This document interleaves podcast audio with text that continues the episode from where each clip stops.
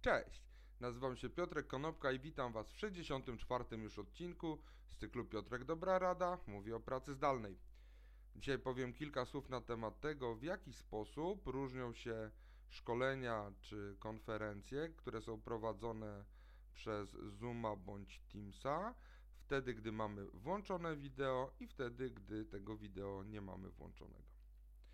Kilka razy miałem przyjemność uczestniczyć w szkoleniach realizowanych m.in. przez Jędrka Twarowskiego z Sandlera i Jędrek wysyła takiego maila, jak należy przygotować się do e, takiego szkolenia. Przyznam się, że również korzystam z e, tych materiałów, które e, Jędrek wysyła, tak żeby można było sobie zorganizować grupę szkoleniową w trakcie szkolenia.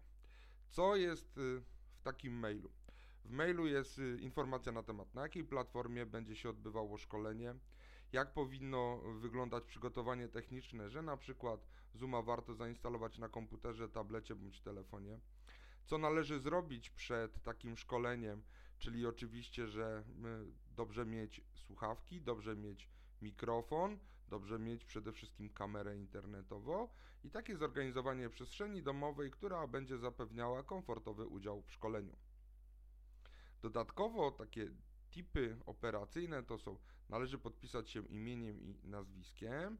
Warto, żeby ludzie się w pełni zaangażowali. Dodajemy też informacje na temat tego, że w trakcie szkolenia nie korzystamy z maila, nie korzystamy z przeglądarek internetowych czy innych aplikacji. I coś, co jest bardzo ważne, to znaczy każdy z uczestników korzysta z połączenia wideo, bo to umożliwia czy ułatwia kontakt trenera z uczestnikami i e ewentualnym wyjątkiem jest niestabilne łącze po stronie użytkownika. Dodatkowo oczywiście pojawia się informacja na temat tego, że wszyscy uczestnicy, gdy będą wchodzili do pokoju, będą zmutowani i gdy chcą zabrać głos, powinni dokonać e, czy nacisnąć opcję unmute. Wczoraj miałem okazję przypatrywać się przez y, kilkadziesiąt minut szkoleniu, a właściwie cyklowi wykładów na studiach podyplomowych na jednej z warszawskich uczelni. Byłem na spotkaniu ze znajomym i po prostu przyglądałem się temu, jak taki wykład jest prowadzony.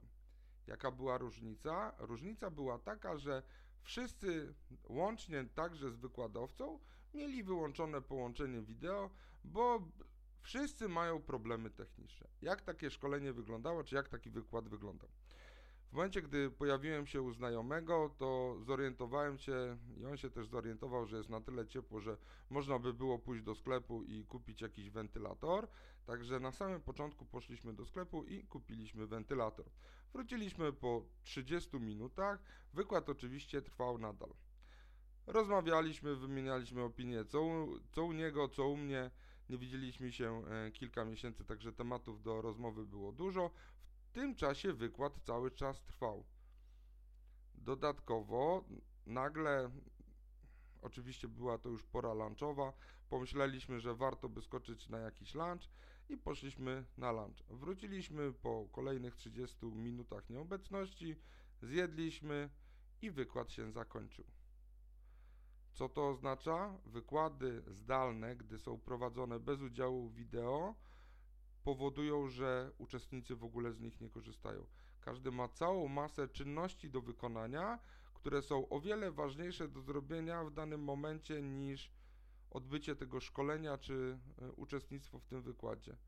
Brak zaangażowania, który jest wywołany tym, że nikt nas nie obserwuje, jest porażający. Zastanówcie się nad tym, w jaki sposób Wy uczestniczycie w swoich szkoleniach i w jaki sposób Wy organizujecie swoje własne sale szkoleniowe, gdy prowadzicie te szkolenia dla innych. Dzięki serdeczne, do usłyszenia i zobaczenia jutro. Na razie.